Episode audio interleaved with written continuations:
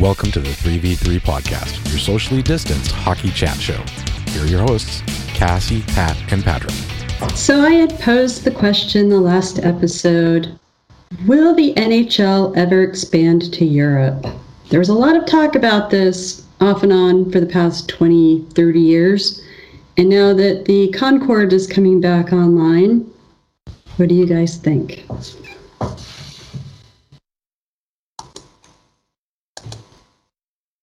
Yes, but not in the way I think you're envisioning.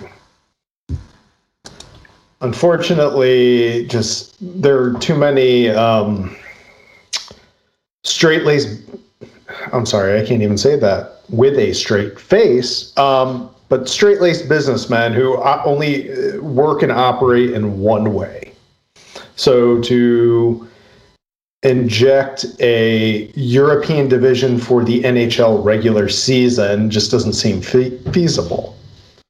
Just if if you think all the complaints over bubbles for a couple weeks in the potential 2021 season was going to be an issue, like month long vacations in Europe, how's that going to work out in, you know, the dead of winter? But what if they started a summer league in Europe? Eligible for, let's say it's a two month calendar for players 23 and under of any nationality.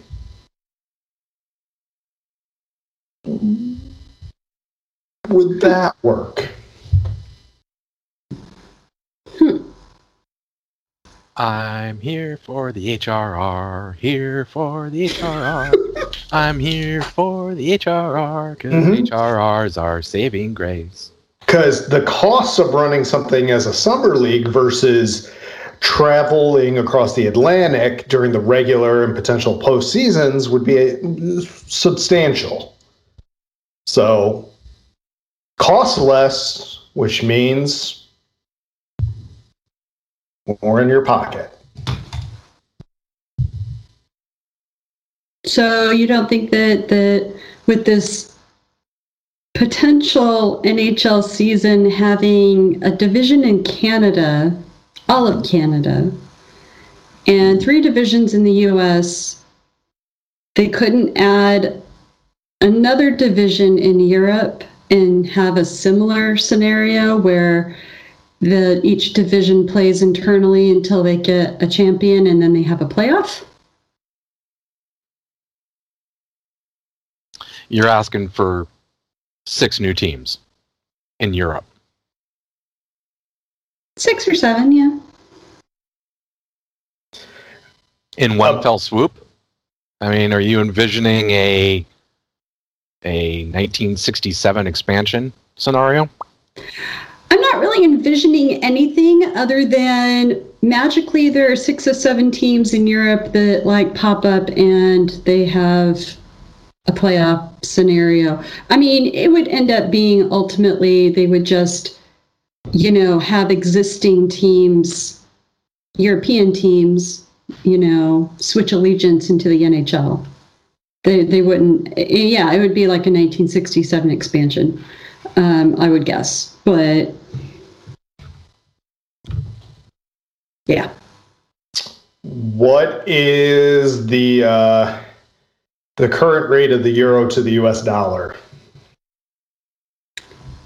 I believe the euro is slightly higher than the U.S. dollar, but I'm not positive about that. Hmm. Interesting. I think that would be the biggest limiting factor. Um, Thus, why we have yet to see a return to Quebec City amongst the long list of other reasons.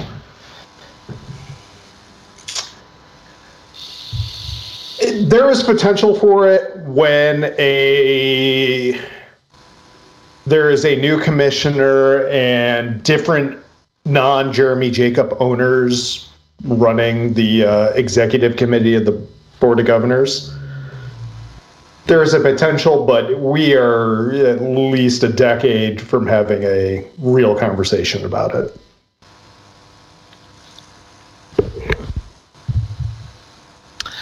I think it's one of those that if they could find a way to get at least two teams over there to start and flights were doable. Concorde or not? As far as cost right? Because every time you listen to brian burke talk about when he ran this team or that team one of the things he always complained about was the cost of travel. Hmm and how I think it was I think it was when he was running Calgary. He was just beside himself at um, schedule maker Steve that they didn't have a return game coming back from I think it was Toronto or Montreal. They didn't have a return game in like Winnipeg or something. So they just basically went out there and they played back to back and flew back and it was some ridiculous like amount of money to run the charter there and back. You know, basically a direct flight out there, have the charter sit on the ground for, you know, 12 hours or something until the next game and then fly back. And it was just some ridiculous amount of money. So until that little hurdle can be overcome, I don't think Europe's feasible, even in a self contained division environment, because the potential for money expenditure for playoff games and the way the schedule works that's going to have to rearrange the entire playoff schedule right? Because you're not going to do two there two home and then alternate? No, you would have to have it would have to be like a a, a World Juniors scenario where you have a tournament located in one place. which is never going to fly regardless of jeremy jacobs being there or not. They want that lovely lovely gate Yes, because it's all about the individual teams making that gate. So for once, we can't make this about Toronto and just parking the tournament there. Because that's what, you know, that cold breeze from the north is, as someone shouts out as they tap our recording feed. Just put it in Toronto! As they're going to say, oh, this is what we're going to do with the Vancouver Canucks in about three weeks. we'd sell every game out yeah Yeah, Let, let's go back to 2016 and talk about that World Cup of hockey. hmm They sold every game out. But Wink, boy, wink. are, Nudge, are, nudge. are the suits looking more and more like seats every day. hmm No, no, no, no. The tickets were sold just because people didn't bother to show. You know. Those poor There's- scalpers who didn't get their return. Yeah, well. There's. Yeah, I'm not. I'm not going to say it because I'm pretty sure the NHL people have scopes, and I think one of them just landed at Paine Field a little while ago.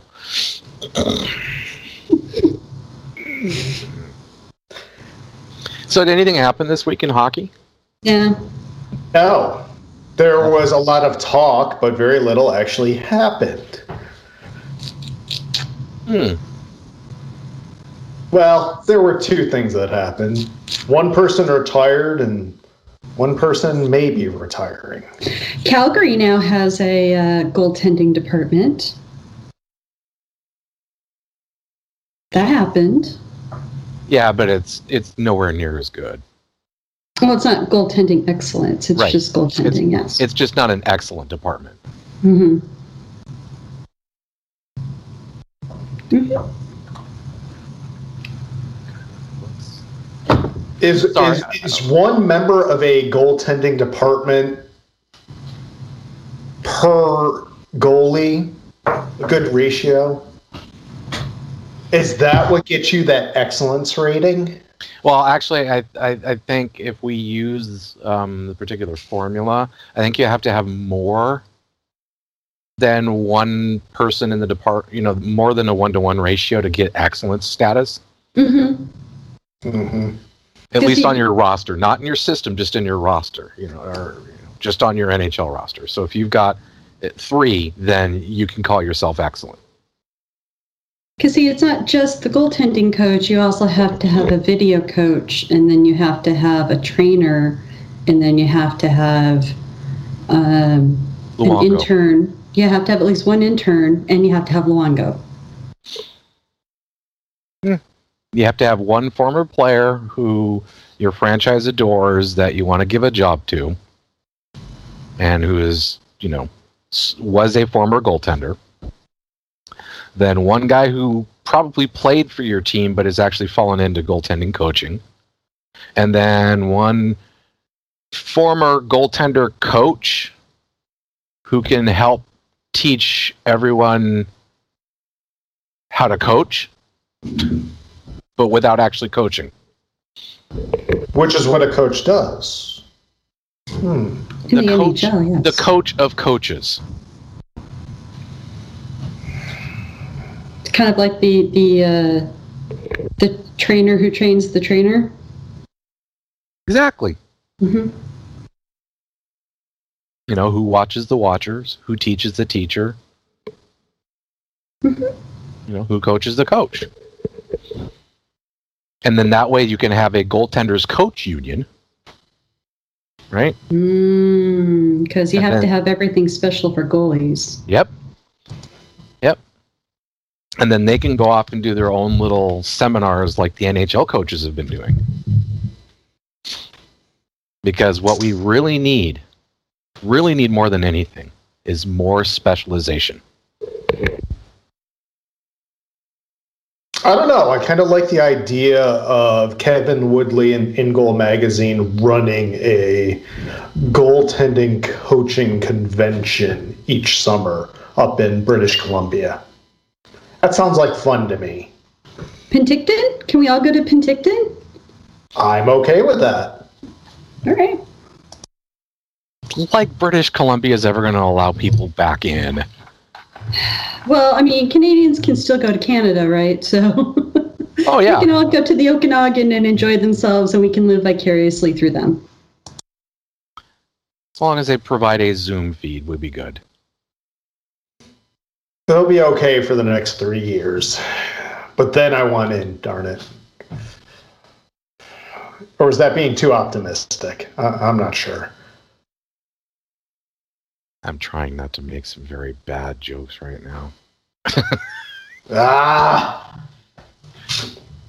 Well done. I, I I tried to put the lure out there, but Bad jokes are welcome on this on this podcast, though. Yeah, but uh, I've been reading a book called Jewish Comedy: A Serious History, okay. which is Uh, a fan. It's a fantastic book.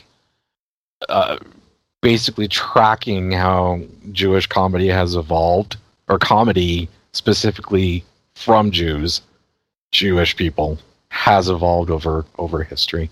So yeah, some of the Mel Brooksian and Lenny Bruce stuff that I would say right now probably not cool. So um, raise your hand if you think you're getting 56 games in.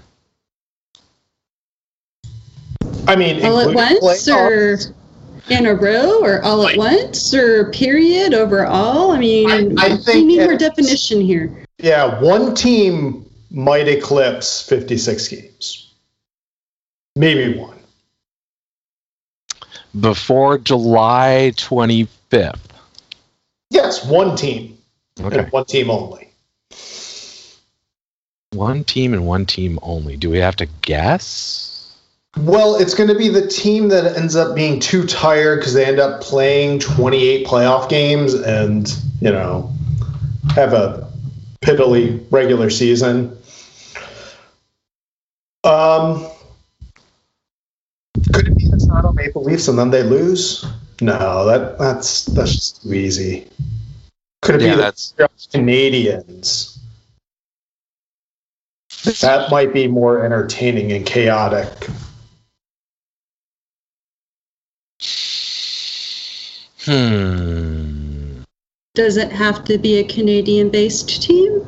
Oh well, I'm just thinking to see them get so close and to see it take quote unquote taking it from them. I, I'm I'm looking into the future and reading, uh, you know, future pros. uh, on how a Stanley Cup final where the Cana- the one Canadian team that had a chance loses in a game seven.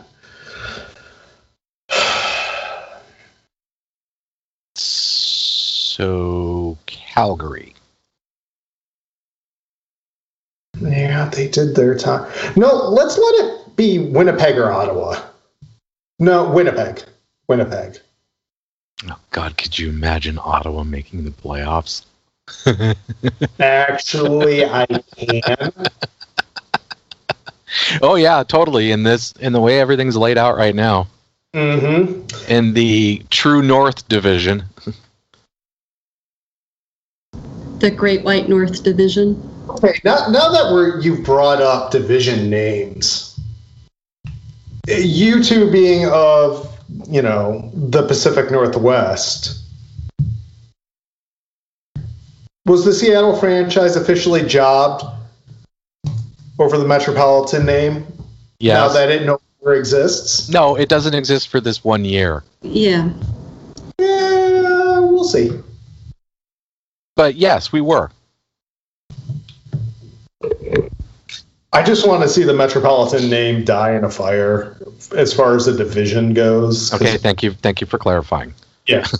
It, as an outsider, it's not my first choice of a team name, but whatever. Nah, Neither was the official team name for most of the people in Seattle. So, God, yes. Still can't get over the fact that nobody here likes it, but everyone everywhere else loves it. Oh, except for the Metropolitans? No, they were Oh. on Kraken. uh, Kraken. I no longer live there, so I can't qualify for being someone there who likes it. But I like it, so It's because you're not around here. See, there you go. yeah, yeah. We don't you don't have to hear it ad nauseum or see it. Uh, well, we'll probably do that because for some reason we still follow this league day in day out. Um, as a aside, somewhat, I have noticed a decided uptick in the number of people that I see wandering around in Seattle Kraken paraphernalia. Whether it's been toques or hoodies or um, t-shirts, that kind of stuff. So it's been fairly interesting. It'll probably go up after Christmas too, when everyone's like gotten their Yeah. gifts. Yeah, oh, stocking stuffer type stuff, right? Yeah. I mean, Yeah. as we record, uh, being the hockey hipster that I am, I I am in fact wearing a Kraken hat, and I wore it out for my uh, every two week shopping excursion for um, food, and that being the only thing I go out for anymore, and. Oh, the weird looks I got were excellent. They're like, what the? you could just see the blank stares, and it was just the thing I was going for. That, and I was wearing a Minnesota North Stars mask, so Well- I'm really mm-hmm. twisting the gears with some people. Good God.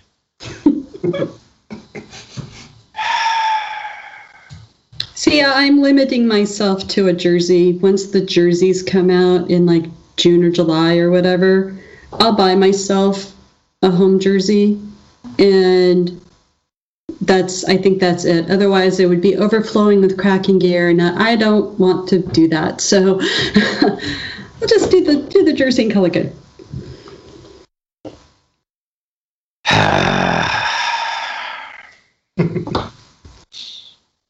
I'm not buying a damn thing Good for you. Stick to your principles. until I find out who's on the team, and then if there's Yeah. players that I like, then I might get one of their sweaters if the if they. That's kind of what I'm waiting for on the on the jersey front as well, which we'll find out uh, like two days after the Stanley Cup is awarded, apparently. Oh, so they actually did announce an, an official date. Yes. Oh, there is They have a calendar and everything. old schedule. Good gravy. I haven't. I see. I've I've been reading books. Books? Who does Well, that anymore? Wait, I- the little I know, me M allowed that? I I'm confused. You can you're allowed to read when there are children in the house or when they're not around. So I'm gonna tiptoe around this one very carefully. I leave the house. Which is how I've been seeing people adorned in Kraken memorabilia. I tend to grab my Kindle and leave the house and um, just go park somewhere for a few hours and read my book in peace. I sometimes I go for drives, so I understand. yeah, I, uh, you know, I think- have two cars that need to be driven, but I don't get out of them. I no, I don't get out of my car either. I I I uh, oh boy, I Went have a an uh, office, which I have seen. y- yes, I have a mobile office that I go Mhm. park with some spectacular views and go read a book. So I'm not at home I 'Cause I- completely understand. because I don't have a space in this house currently. So there. And enough of my grousing. Thank you for attending my therapy session. Um, Anthony Duclair. I wanted to talk about Duke. I don't know whether to feel sorry for this kid, and I, I know it sounds condescending to call him a kid, but I don't know whether to feel sorry for him or not. Because I think he got screwed by the pandemic. But I think he also did himself a bit of a disservice by not having an agent.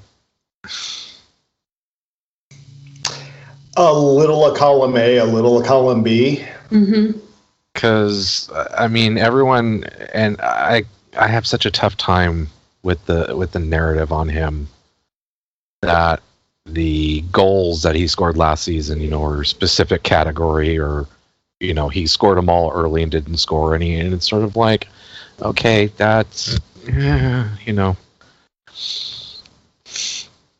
I see your point, but type thing. Yeah. It's just like conversations about goaltending, where there's that cliched phrase about goaltending that I'm not going to bring up, but goaltending is a product of the environment and really the roster, the talent on the roster. If a team is terrible defensively, if they cough up pucks, you know, at their offensive blue line and allow breakaways left and right, it doesn't matter how talented a player is, like someone we may talk about in a little bit. Um, there's only so much that they can do. You can actually score on a goalie because, oh, there's not five guys standing in front of them, not allowing grade A scoring chances or forcing the goalie to move and change his line of sight. Same for talented goal scoring. Crazy things happen in October and November, and then everything starts to stabilize. And when a surrounding cast is kind of riding high and helping a player like Anthony Duclair and getting him the puck in scoring positions, he's going to put up numbers. But when your teammates struggle and then times you struggle, of course there are going to be dry spouts. Like, look at the five worst placed teams and, and look at guys who categorically have had great offensive output and oh my god they're having a really off season and they go somewhere else and bang it, it's like they're rejuvenating no they're just around talent Wait, wait, wait, wait, wait. You're saying that hockey is a team sport and somebody's statistics is dependent upon who they're playing with? yes yes i am and no i am not taylor Whoa. hall's agent Yeah. and i can confirm i am not taylor hall's agent Uh, I mean, I love him as a player, Duclair. hmm I think you know, I I think he had some maturing in his game but I think he got bounced around and in bad situations. He's one of those again. You know, we've had that discussion before. Who you know, what player got kind of screwed out of their potential by getting into a, a bad team? And I think he's he's a very good candidate for that because you know he Arizona was ugh. Yeah. and then he was just you know so far down in the pecking order in Chicago and then Columbus there's a kid who's got absolutely no confidence going into a coach who demands confidence hmm so you know I was unbelievably happy to see him land in Ottawa and find some success you know. I just I don't know what he's going to do in in Florida. I want to see him succeed more than anything because I think I'm just sympathetic towards him right now. Because I'm like one year, 1.7 for for what he showed he could do, even on Ottawa was kind of like, uh, oh boy. And that would have been the equivalent of his qualifying offer he could have gotten from the Senators, Yeah, which it, it makes it really tough to to kind of accept. Yeah, that's kind of where I'm at. It's sort of you know I I get that he was sort of looking for maybe longer term than the two years they wanted to give him. And I don't know if the two years was going to take him into UFA status or not. So, but I think he's UFA at the end of this one because the he they didn't accept a qualifying offer. I think that's the way it works. Oh, he was not offered one, so I. Oh, that's right. They, no, they didn't tender him one. That's right. Yeah, Yeah. because he could have asked, and I believe the ask was a number that the team couldn't walk away from. If memory serves me, like Um. there was a like he was a victim of circumstance, and he didn't. He also didn't get the advice he needed to navigate the situation. Yep. Yeah. I think those are the two issues with just the contract negotiations that happened. I mean, there's also self-esteem in in whether or not you can, you feel like you deserve something more, and also if you have the self-esteem to like stand your ground and say, "No, I deserve something more." I mean, especially if he doesn't have an agent, he's doing it for himself. yeah. And let's be honest, he is now at an age where this is this was the time he needs to hopefully set himself up for post playing days. Take care of himself and his family and whatever his situation is because he is not the caliber of player that was going to, you know, get the big UFA offer. So being an RFA, putting up decent stat line, being a good player on a bad team, I don't I don't blame him if he dug his heels in a little bit in negotiation, but you just hope he has a ridiculous ridiculous uh, breakout this season to kind of justify this is what I felt. Now I'm around some talent. How he slots into a Quenneville coach team. Maybe he something you know just happens to work out for him, but it, it's still a coin flip. Yeah, and it totally is. And I I kind of want him to have an Anson Carter with the Twins type season Yes. No. And then Yeah. be able to sustain some sort of success afterwards. Just cuz I I- I think he's been kicked around too much and I think there's too much talent there Yeah. It's type thing. There's also the whole like lazy hockey thinking too of whatever a guy gets labeled with early in his career tends to stick and so coaches don't actually like re-scout players when they like come onto their teams they just sit there and assume oh well this is what he did in his last team that's what he's going to do here Well, and that's what makes it interesting because Duclair did play, you know, 20 some odd games for Quenneville just a few years ago. So w- who knows if you can make anything of that, but I do imagine he did have some input in saying, "Yeah, let's go get this guy." I liked what I saw. I, I, would hope that Quenneville did sort of stand up and say, "Yeah, I think he brings some pop and some depth that we need." And you know, I don't expect him to be top, you know, top line player, but if he's if he settles in second line and and gets close to 20 goals in a shortened season, boom, you know. Well, or should he be the top line player? So Barkov is your 1C in Florida. Vinny Hinostroza is your 2C? Question mark. Yeah, yeah. In in, in trading away uh, Vincent Trocheck last year, they they have a, a void. They have plenty of players that are natural centers, but someone that fills that 2C role, uh, I don't know. But when you have a Selke caliber 1C, and Jonathan Huberdeau is no slouch either. And he's a player I could see playing either side of the wing. He's good enough. Can't they insulate an Anthony Duclair? Because I think Duclair can play against tougher defenses. It's, you know, given the division that they're going to be in, can he go against Brayden Point and Nikita Kucherov when they play Tampa, for example?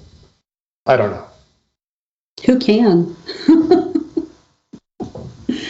right? I mean, I have some I have some thoughts, but that's for another another show. Yeah, it's gonna be so wild. well, and then a short season actually benefits a lot of these players who are who are trying to prove themselves, right? Because there are teams that haven't played a game since March, players that haven't played a game since March, and they're not doing a preseason if everything goes according to the plans that I've seen thus far.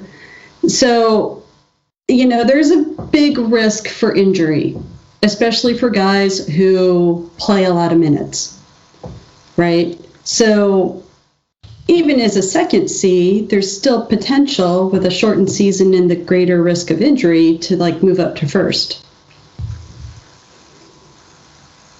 Oh yeah, this is this is the season of the short sprint. If you're have a bad five game stretch, you're well and truly on the back foot for the rest of the season. Mm-hmm. And and is this the season that the general manager is kind of pushing the lineup each night more than ever before? Just out of, just out of pure necessity.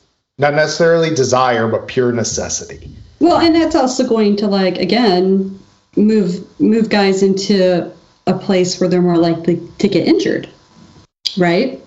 Mm-hmm. You want your top players to play. You want your top players to play well and often, and you know a lot of times the top players tend to overtrain. So, you know it's it's it's going to be a gamble for everybody. Which means that Phil Kessel is going to have a breakout year. Mm-hmm. And I am here for it. Two-time Yes, Stanley Cup, two-time Stanley Cup champion, Philip One Philip J. Kessel. One time robbed of the Conn Smythe. Philip J. Kessel. Yes. That's Mhm. So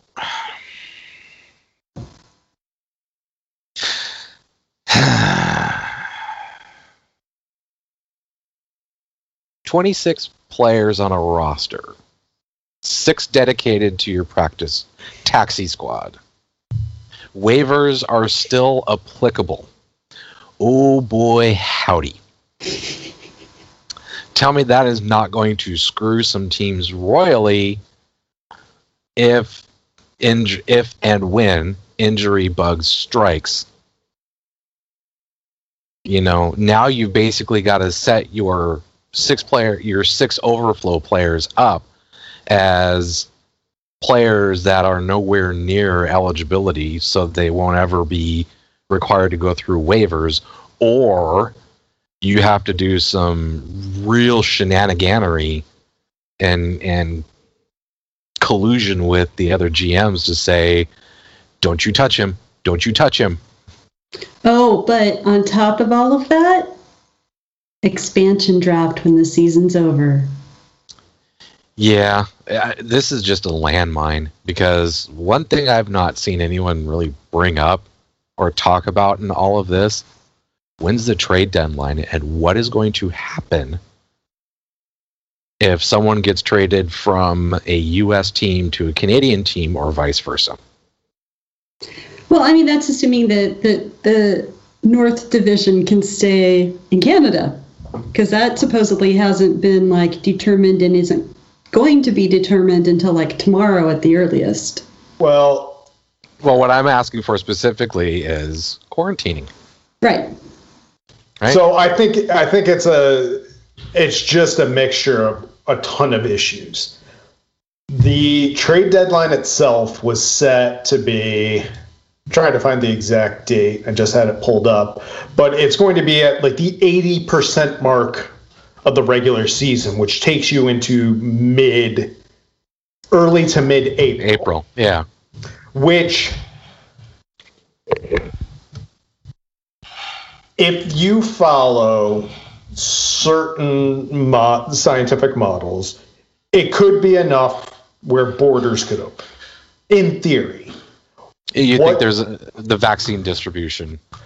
Well the vaccine distribution and, and at least and at least enough of a um, change in climate circumstances where at, at least in certain locales the spread of the virus uh, diminishes So the NHL has actually said that they are going to buy like uh, va- the vaccine for the players, Yeah. but not until after emergency um, services people and elderly actually get vaccinated. Yeah, so not, not until it's available to the general type public, yeah. right, which, Which- is, you know, I. It, sorry, Cassie. It sort of reminds me of like people come and ask me, "Hey, do you get deals on Xboxes?" And I'm like, "Dude, they don't even get into our company's store until everyone else gets them because mm-hmm. we're not that we're not the the you know they don't make money off of their own employees buying them." right, So the same same thing with the with the vaccine. You know, it's like yeah, while we are not flooding the market with all those vials, they need to go to the people that need them the most. So but by April, knock on wood. our earliest estimates I've seen are March is when it'll hit the general public. Yeah. Latest estimates are like June, so take that as you will. And who's to say there isn't another manufacturer that can come out of the winds by march? Like no one has had one tested enough to go in front of government health departments for review. Because there has to be more out there that a private entity would happen to buy from, say, a big group of lawyers or you know sports leagues. Well, right now there are six, and only two have been approved for the United States. So I don't know what Canada's doing. I don't know how many they've approved or what's going on there. So it could potentially be that everyone in Canada is vaccinated before everyone in the United States, in terms of NHL players, that is, which also brings up a interesting quarantining issue too. So Right. So, eh, yeah. Could you just imagine if Seattle had actually come into the league this year? oh my god. I mean, we would oh have Oh had a lot more to talk about this fall. We really would have. Could you just imagine Seattle had actually come in? Do you think and this is a hypothetical and not a not a show ender, but do you do you think that if they were planned to come into the league this year, the same thing happened that the NHL would say, "Nah, wait a year." No, they would still tell. They would still let Seattle in. I think. It, Even though they would, HRR. okay, well, HRR HRR aside, they would only get that one-time HRR from the payment. Right. and they would be losing hand over fist HRR because they could have nobody in the uh, climate change arena for games. Right, but it would be the rest of the league would get that HRR payment in a year that they're not going to have fans in the seats. Which they could still do now, essentially. I mean, they're still going to get it before the end of this coming season, one way or the other, right? So Right, whether it was because- at the end yeah. of last season or the end of this season, they're still going to get that money in this in this window of pandemonium. Right, but the earlier the better, right? I mean, at this point, I'm point, not so wouldn't. sure. I yeah, I gotta I gotta disagree with you, Cassie. I think they would have I think they would have punted them a year because they want the they want the hype. That's right? true. Well, I, I just think they're probably leaving too much on the table financially. Yeah, The cost will be greater than whatever new revenue this 30 second team could bring in. And I guarantee they modeled that. I, would hope they did. I would Um, hope they did. Just because I just I could not see them saying to Seattle in the midst of all of you know right now saying, yeah, go ahead. You know, not to mention the local health issues you would have to deal with. I mean, Patrick, you know, and Cassie, you guys both know better the circumstances in the Seattle area. Like bringing a whole new organization there within weeks. You know, we were talking. We were talking probably of having an expansion draft six to eight weeks ago, and then bringing all these people in and Whew, that would have been a logistical nightmare. oh yeah, I no training, no you know no, No formal training facility, training no camp. arena. Yeah. Well, Well- I would I would just I would make the assumption that um, if they if they were to come in this year, that the facilities would have to be done, not like they are currently. But Then again, like, I mean, other than the timeline, I think would have been difficult to pull off and trying to get an entire new team, all of the players and families moved to Seattle during a pandemic would have been difficult to pull off. But the fact of the matter is, the NHL is planning to play this season without fans in the stands. So would they really need their own arena for that? Couldn't they just go to like Kent or to Everett and play in a WHL arena instead? they totally could. So I mean, there are facilities here that could be turned in. You know, like the ShoWare Because Center or the Angel of the Winds, Right, because they're of the not Wind. Sorry. they're not like worried about getting, you know, gate revenue at that. And it'd probably be cheaper to like turn on the lights in a WHL arena than an NHL arena. Yeah, but then you also have to wonder about the television stuff too. That and would the Players Association sign off on it? Right, because it's not NHL facilities. Yeah, even though it does up the number of jobs for their union, it's it's still uh are we putting this team at a disadvantage by not having X amenity Yeah. that really doesn't matter, but it kind of does matter? you know, stuck. It would probably it would probably have ended up being the ShoWare because it's a newer facility. It's a little bit bigger. Um, I'm sure the the locker rooms and the on-site facilities are. I've not been in them, but I'm I'm sure they're probably a little more up to date than the AOW is. But I think Everett actually has like they're wired for TV. Oh, I'm ShoWare's not sure wired. ShoWare's it? wired for TV too. Yeah, they both Okay. are wired. Um, God. But yeah, it would have been a logistical nightmare. It, that's that's what would have stopped it. Once Pat said that, I was like, oh yeah, no, they wouldn't do it this year. Yeah, the, I could just see how mind-bogglingly crazy trying to organize the expansion draft. You know, in September, start making that stuff happen in September and October. so that it could happen, you know, like in November, and then asking everyone to uproot themselves and move to Seattle over the holidays. Mm-hmm.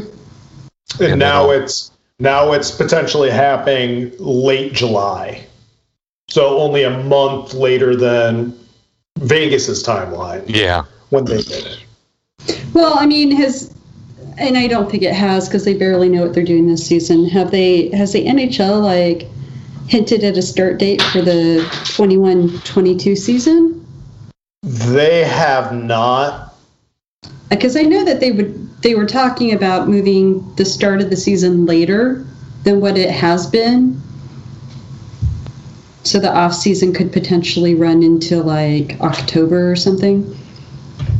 Here's the only problem with that. The league for next season has to deal with the Beijing Olympics. Which I had I've seen the same thing where they start around the second or third week of October instead of, you know, that first Wednesday. But can they afford to do that and take a two and a half week break mid season? I don't know. Are they allowing the NHLers to go to the Olympics? Last I heard, they weren't. Oh, it- it's in the new CBA. Oh, is it? Oh yeah, they're going. Mm. That that's why when the announcement of the Florida All Star game that was postponed, it was pushed out two seasons. Where they talked about the Winter Classic just being punted one year. right.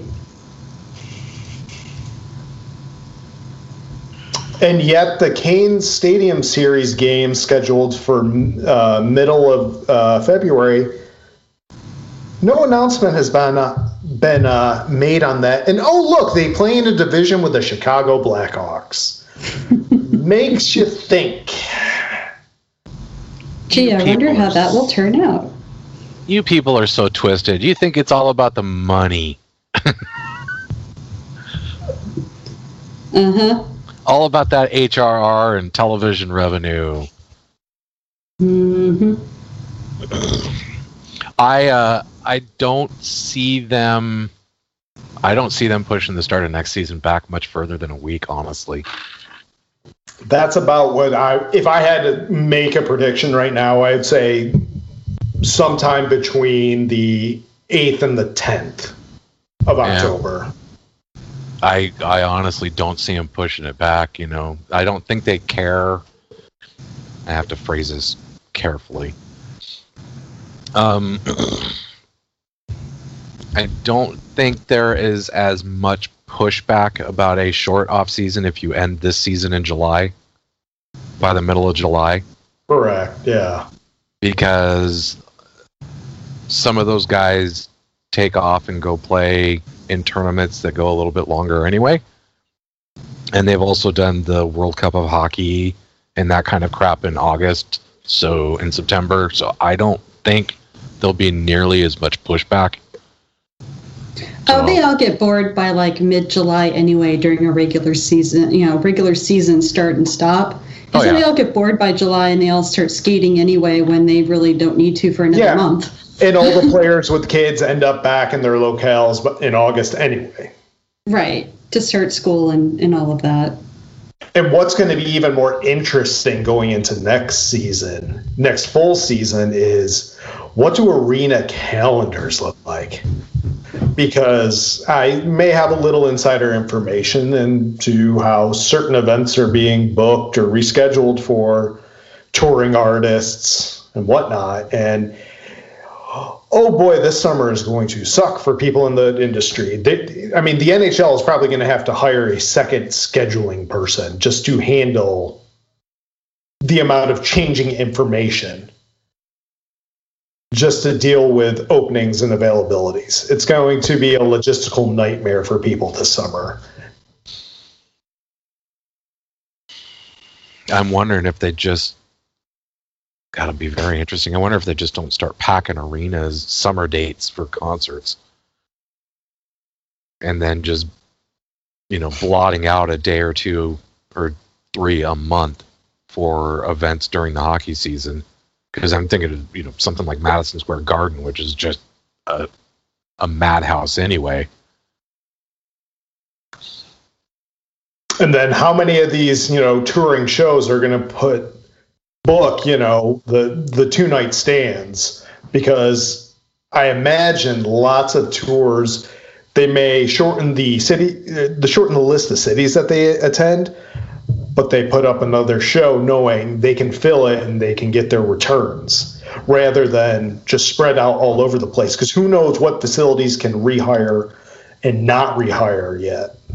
And I mean, it just depends on on who has priority within the arena, right? I mean, mm-hmm. is it a sports team that has is the anchor tenant, or is it um, like tours and things that are the anchor tenants? I mean, if the NHL comes in and says we're doing this and here's our schedule, then you know, does everyone will end up booking around them anyway because yeah. they did it first, right?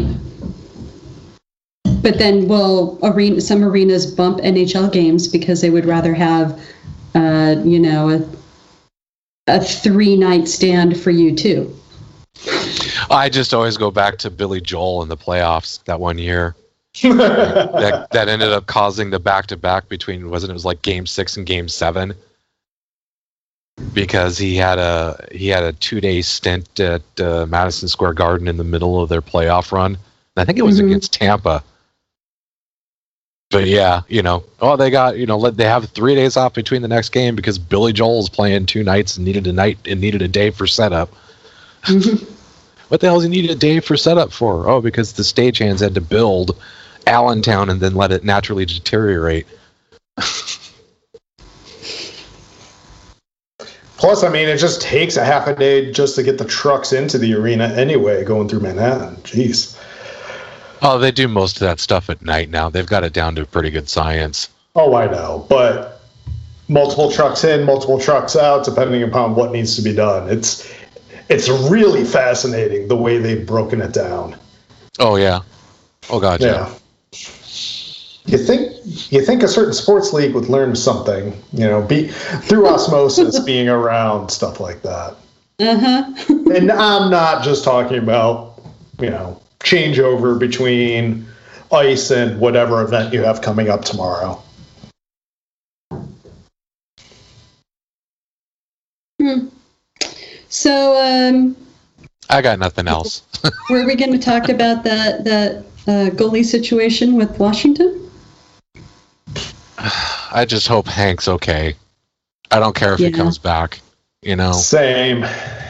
It yeah. sucks it really sucks. I would have loved to have seen him, you know, even being a backup and whatever, get, you know, a good run in, another good playoff run in. But at this point, I just. Yeah, I oh, mean, if he wants a job in hockey, he'll have it. You know, all he has to do is ask, and the Rangers will give. But like, your health is your health, and you can't like get that back if you screw it over. Yeah. Or it's a hard time getting it back if you do screw it over. Yeah. On especially, you know, I don't think he really said what the issue with his heart was, but yeah, you don't play.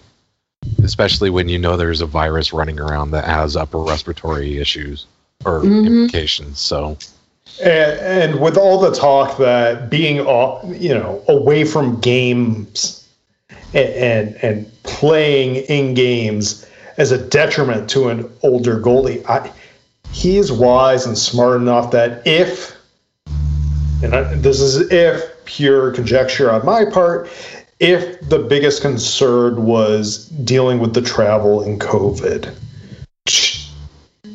vis-a-vis whatever his medical situation is, and he is physically capable of playing in an NHL season when the public health crisis is over or contained, and he is not at a greater risk than anyone walking out of their house any other day of the week. Yeah. He is still good enough player. He could come back and be useful. Oh, he's uh, yeah, he's probably uh, you know, he looked good. He so looked good it, against the Hurricanes. I mean, that wasn't on him. No, he's they're de- he is not the young hot goalie who can carry Price the situation anymore.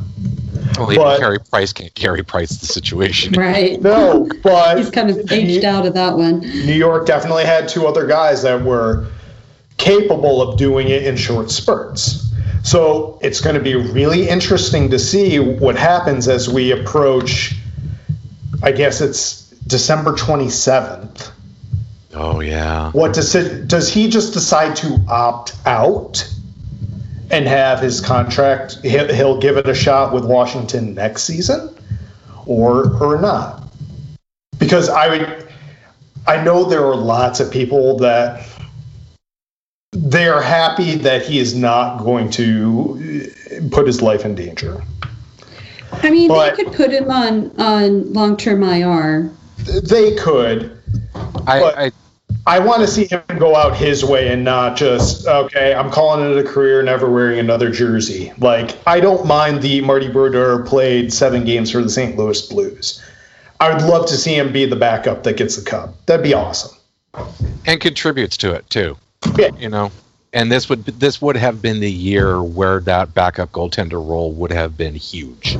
And you know, playing for a team with in Washington who I think their window is closed in a normal 82 game season. But we're we're about to enter bizarro world where anything can happen in, in a short and compressed time frame where it would benefit a team an older team like them.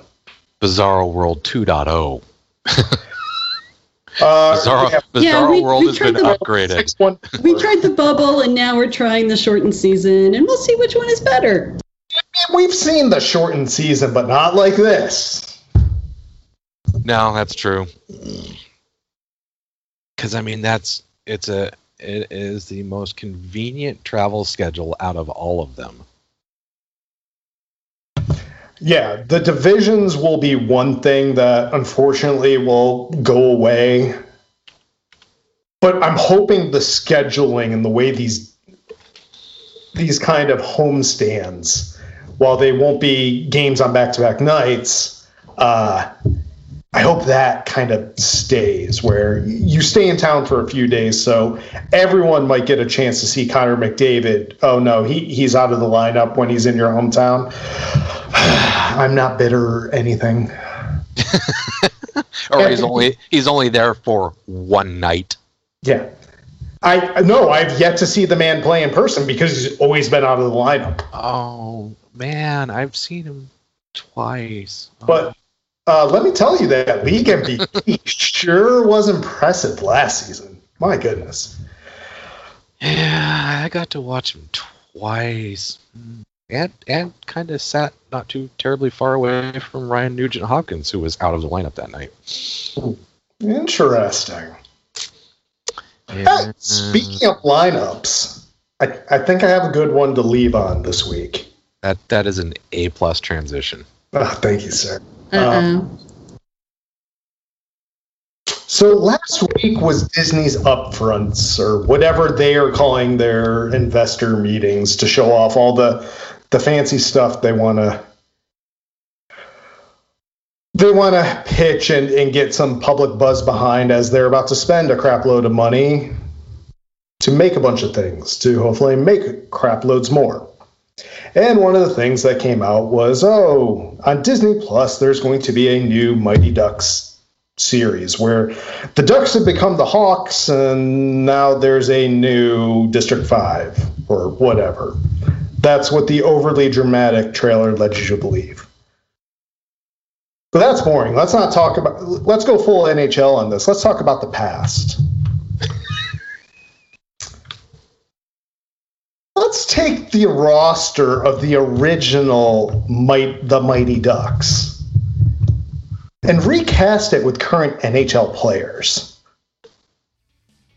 What what could you what kind of fun lineup could you build? in the same in the same archetypes? At One hundred percent, yes. This has been the 3v3 podcast. Follow us on Twitter at 3v3 podcast. We're available for NHL consulting at reasonable fees.